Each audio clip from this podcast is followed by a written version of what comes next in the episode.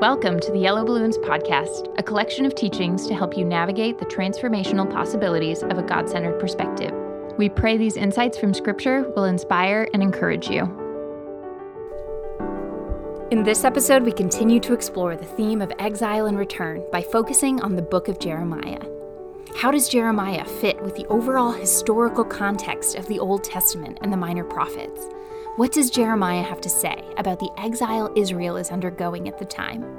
The book of Jeremiah contains three major components a charge, a verdict, and a restoration. In this episode, we begin by exploring the charge. Uh, someone recently asked me a question about my lessons. They asked me, Do you prepare hours and hours, or do you prepare a little bit? How do you do these lessons? And uh, my answer was, it depends. Sometimes I'm talking about something I've studied for years. Sometimes I'm learning along with you. Well, this, this particular series in, in, in, general, and this lesson in particular, I'm definitely learning along with you because this, isn't, this is an area that uh, I've uh, picked around the edges of for years but never really understood well.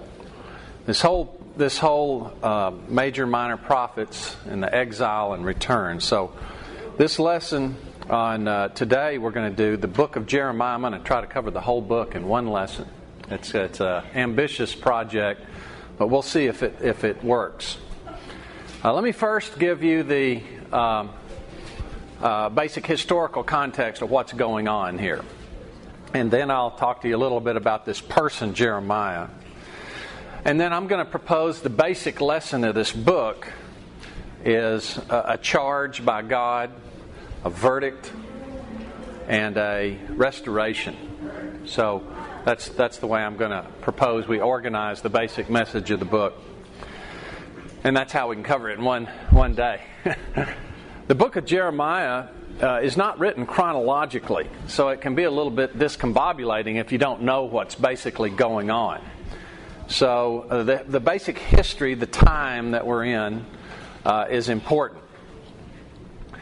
Let's just look at the uh, overall historical context of the Old Testament again. We've got in 2000 BC the character Abraham, these are all approximate dates.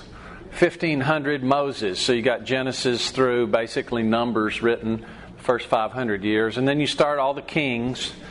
And between the kings and the end of the uh, exile period, you've got most of the rest of the Old, Old Testament. So you've got Saul, David, Solomon, and then the kingdom splits into north and south. And from that point on, for the most part, when you see the word Israel, it's talking about the northern ten kingdom, uh, northern kingdom with ten tribes. when you see the word Judah, it's talking about the southern kingdom with the tribes of Judah and Benjamin around 700, you got Assyria comes in and captures the northern kingdom.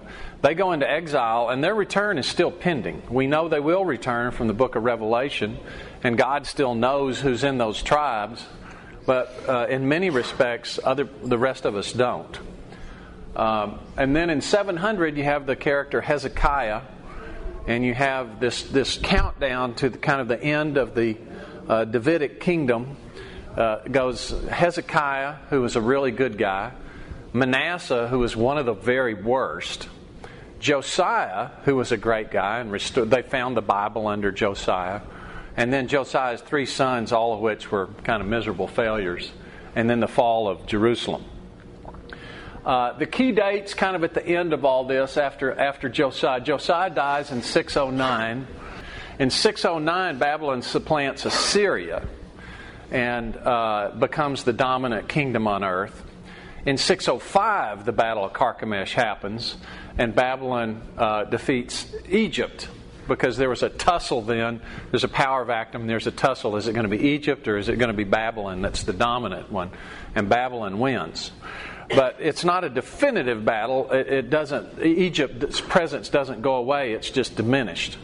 So, what you see during this time period of Jeremiah is Judah is like a uh, Judah is you know 722's happened, so Israel's already under uh, Assyrian and then subsequently Babylonian domination.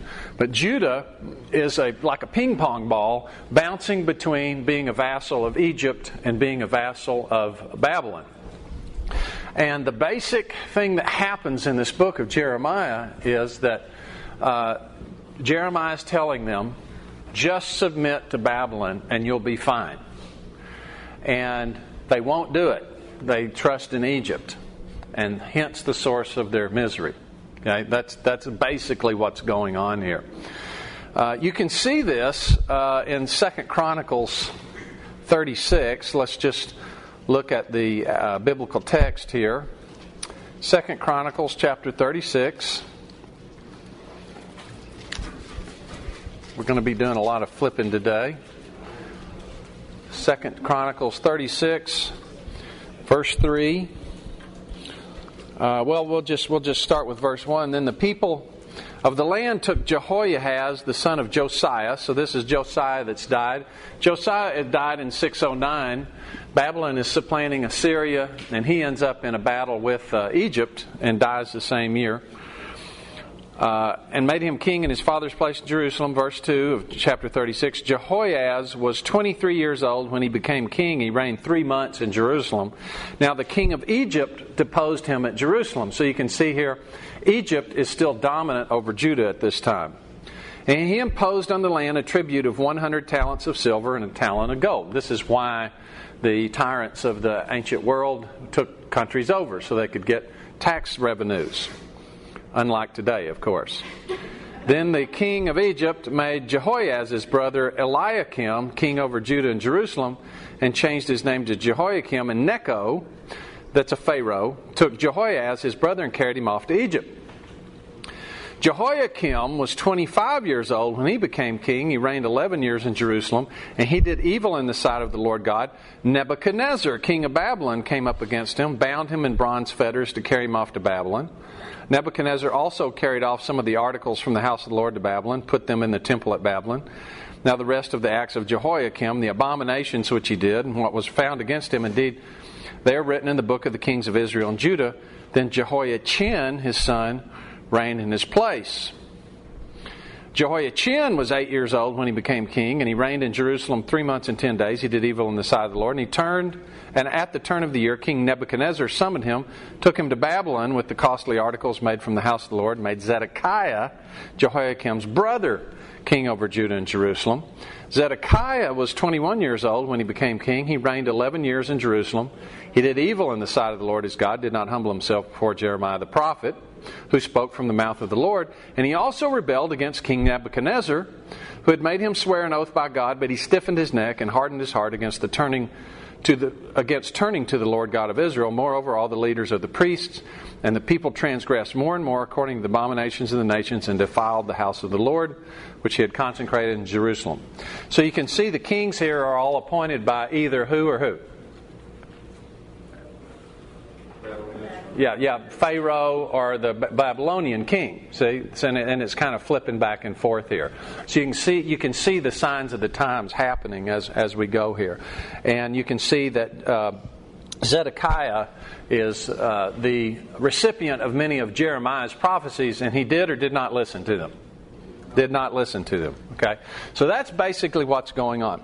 We can look in uh, Jeremiah 37, verse 11. And you can see here, it's not, from a human perspective, it's not unreasonable that they would trust in Egypt. Chapter 37, verse 11.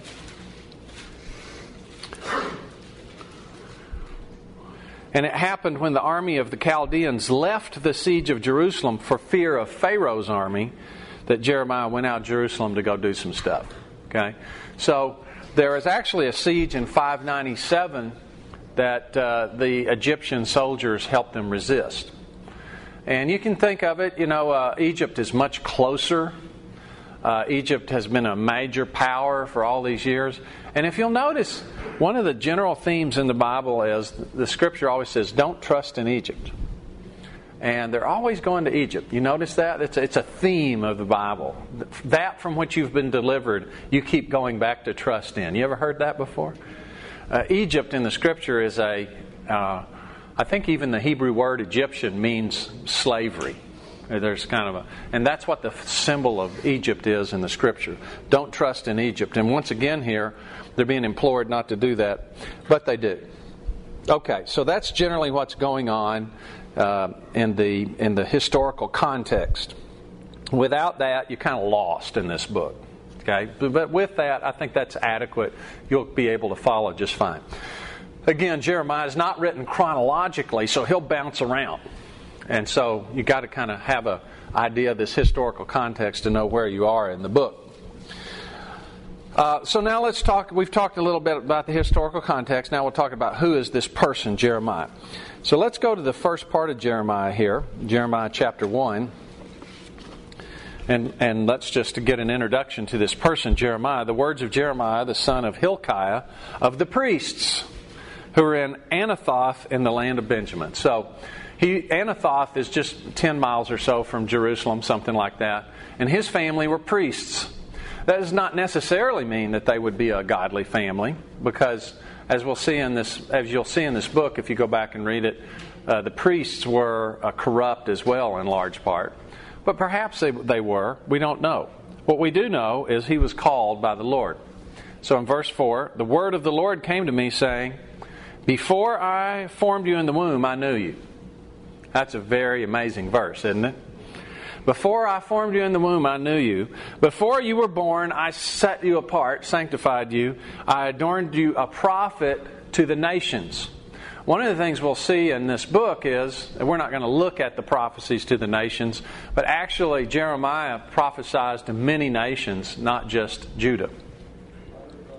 Then said I, Oh, Lord God, I, I cannot speak. I'm a youth. This word youth can mean young, it can mean servant either way, he doesn't think he really rises to this level of uh, capability. Do not say I'm a youth, for you shall go to whom I send you, and whatever I command you, you shall speak. Do not be afraid of their faces, for I am with you to deliver you, says the Lord. Then the Lord put forth his hand and touched my mouth. And the Lord said to me, Behold, I put words in your mouth. See, I have this day set you over the nations and over the kingdoms, to root out and pull down, to destroy and throw down, to build and to plant. So your words are going to be my instrument to uh, alter the course of human history. Moreover, the word of the Lord came to me, saying, Jeremiah, what do you see? I, I said, I see a, an, a branch of an almond tree. The Lord said to me, You've seen well, for I'm ready to perform my word. The almond tree was sort of the first tree to blossom in the spring. So, what he's saying is, I'm ready to get going with my actions here. And the word of the Lord came to me the second time. So, what do you see? I said, I see a boiling pot, and it's facing away from the north. The Lord said to me, Out of the north, calamity shall break forth on all the inhabitants of the land. Be- Behold, I am calling all the families of the kingdom of the north, says the Lord. They shall come, and each one set his throne at the entrance of the gates of Jerusalem. Against its walls and all around, and against the cities of Judah, I will utter judgments against them concerning their wickedness, because they've forsaken me burned incense to other gods and worship the works of their own hands. Therefore, prepare yourself and arise and speak them all I command you. So that's the charge and the basic message to Jeremiah. Now, Jeremiah's ministry was a miserable failure from a human standpoint. Let's look at chapter 25. Chapter 25, verse 1. The word that came to Jeremiah concerning all the people of Judah in the fourth year of Jehoiakim, son of Josiah, king of Judah, which was the first year of Nebuchadnezzar, king of Babylon which Jeremiah the prophet spoke to all the people of Judah and to all the inhabitants of Jerusalem, saying, From the thirtieth year of Josiah the son of Amon, king of Judah, even to this day, this is the twenty third year in which the word of the Lord has come to me, and I've spoken to you. Okay, 23. If somebody says, I've worked somewhere 20 years, what do you usually say? Yeah, you've been there a long time, right? That's a long time. You might even have a watch if you if you work somewhere at 23 years. I've been doing this for 23 years, but you have not listened. So how would you like to give a message for 23 years and no one listened to you for 23 years? And the Lord has sent you all his servants, the prophets, rising early and sending them. Oh, I'm sorry, and I missed the part. And I've spoken to you, rising early and speaking, but you've not listened. So he's been diligent. It's not just that he spoke occasionally, he's diligently been preaching this message to no avail. Verse 5 They said, Repent now, every one of his evil way and his evil doings, and dwell in the land the Lord has given you and your fathers forever and ever. Do not go after other gods to serve them and worship them. Do not provoke me to anger with the works of your hands. I will not harm you. Yet you've not listened to me, says the Lord, that you might provoke me to anger with the works of your hands to your own hurt. Therefore, says the Lord of hosts, because you've not heard my words, behold, I will send and take all the families of the north. This is the boiling pot that's going to happen. Now, do you think that because Jeremiah was called by the Lord, saw the Lord, got the word, words of the Lord, that that made this easy for him? No. Let's look at uh, chapter 20. We can see how very painful this was for Jeremiah. Uh, there's another passage where he says, I wish I'd never been born, really. I mean, this is very difficult. Chapter 20, verse 7 O Lord, you induced me, and I was persuaded. You're stronger than I, and have prevailed. I'm in derision daily. Everyone mocks me. For when I spoke, I cried out, I shouted, violence and plunder, because the word of the Lord was made to me, a reproach and derision daily. Then I said, Well, I'm not going to mention him anymore. I'm not going to speak anymore in his name. So I've, I've had it with this. I'm not, I mean, why should I be mocked all the time? Why should I just get nothing but grief from anybody? But his word was in my heart like a burning fire, shut up in my bones. I was weary of holding it back, and I couldn't. I heard many mocking, fear on every side, they report, they say. Report, they say, and we will report it. All my acquaintances watch for my stumbling, saying, Perhaps he can be induced, then we'll prevail against him, and we'll take our revenge on him. But the Lord is with me as a mighty awesome one. Therefore, my persecutors will stumble and not prevail. They'll be greatly ashamed, for they'll not prosper. So he, this is not easy for this guy either. Furthermore, if we look in chapter 16, verse 1, the word of the Lord also came to me, saying, You shall not take a wife, nor shall you take sons or daughters in this place. For thus says the Lord concerning the sons and daughters who are born in this place, and concerning their mothers who bore them, and their fathers who begot them in this land, they shall die gruesome deaths. So he's saying, I, I don't want you to have a family because of all the nasty things that are going to happen. I want to spare you that. So here he is, no wife, no family. His only helper really is the Lord in this really difficult, difficult thing, uh, job that God gives him to do. And God says, I just want you to do what I tell you to. It's really, he's really an amazing character. So that's Jeremiah, the, the person, and that's the uh, context. Now let's look at the basic message of the book. I'm going to propose that there's three major, major components that we can use to kind of hang everything else off of a charge, a verdict, and a restoration. So let's think of it kind of in a, in a court proceeding. There's the charge, the prosecution, then there's the verdict, the sentencing, and then when you get out of the uh, jail, there's a reentry program. Okay, so that's kind of the way I'm going to think about this today. So the, let's start with the charge. The charge, of course, is sin. Sin is doing what is two things, twofold. It's against what God has told us, and it's against our own self interest. What, what mostly of God's edicts are don't hit yourself in the hand, head with a hammer. Uh, he, he wants us to do not be self destructive. So let's look at chapter 2. Chapter 2, verse 9. Therefore, I will bring charges against you, says the Lord. So here's the charges beginning. And against your children's children I'll bring charges.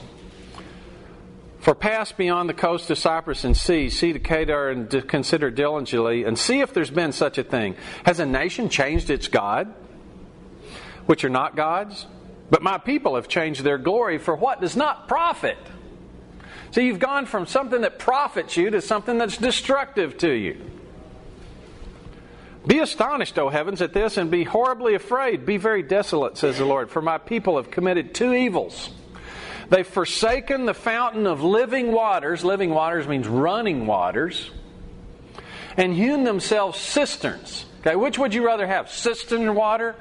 Stale, murky, you know, pigeon poop, you know, and it's would you rather have that or running water? Which would you rather have? Running water, right? But they've used cisterns that are broken and don't hold water. So that's the contrast. So that's the basic charge. You're doing things that don't tr- don't profit yourself. Let's look at seven, verse eight. And then we can see kind of the uh, source of this. Chapter seven, verse eight. Behold, you trust in lying words that cannot profit. You're believing a lie. That's generally what the source of um, all human misery is. There's three things you can really uh, control if you're going to live a profitable life who you trust, um, the choices you make, and the attitude that you have. What we're going to see as we go through here is these people are trusting in the wrong things, and that leads to wrong choices. And their basic attitude is, it can't happen to me. I can escape the consequences of bad choices. Okay? It's going to be very familiar, I think. All right. Uh, the result of this, of course, I'm going to go ahead and give you the verdict so that, uh, and then we'll come back and look at some specific charges. In 9, verse 7, chapter 9, verse 7, uh, verse 6, actually. Your dwelling place is in the midst of deceit. Through deceit they refuse to know me, says the Lord.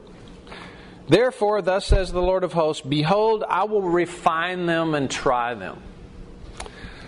I'm going to use a, another uh, book of the Bible to just expand on this refining concept. Look at Malachi. This is just one of my favorite verses. Malachi chapter 3. Malachi is right before Matthew. Malachi chapter 3. This is uh, from the Messiah, Handel's Messiah. But who can endure the day of his coming? And who can stand when he appears? For he is like a refiner's fire. For he is like a refiner's fire. All right. But here's the cool part. And a launderer's soap. Okay? So they're, they're refining fire is kind of foreign to us because we don't refine stuff much anymore. We don't use metals to trade. We use credit cards, you know. We, we don't go and assay the silver and then weigh it and make sure it's really pure and, and it's not full of impurities. And so it's a little bit. But we understand soap. Why do you use soap if you're a launderer? To get out the filth and the grease, right? He's like a refiner's fire and launderer's soap. So what he's saying is, I'm going to give these guys a good scrubbing. Okay? Um, have you ever had a, a, a, a, child that pooped their pants and it got all over everywhere? They, maybe they stuck their hands down in their diaper and wiped it over their face, or they're in their crib and they decide to, you know, plaster the crib with it. It's a pretty common occurrence, right? What do you do when you do that? You take them outside and hose them off, right? And then you put them in the bathtub and dunk them under because you gotta you gotta clean them off. Well, that, that's the basic issue here. So what we're going to see here is he's going to he's going to say you're trusting the wrong people, make bad choices, and making bad attitudes. This teaching will continue in the following episode. Thanks for listening to the Yellow Balloons podcast. If you want more information on adopting a God centered perspective, visit our website at yellowballoons.net. And if you have any questions related to what you just heard, we would love to hear from you. Please email us at contact at yellowballoons.net. Thanks for listening.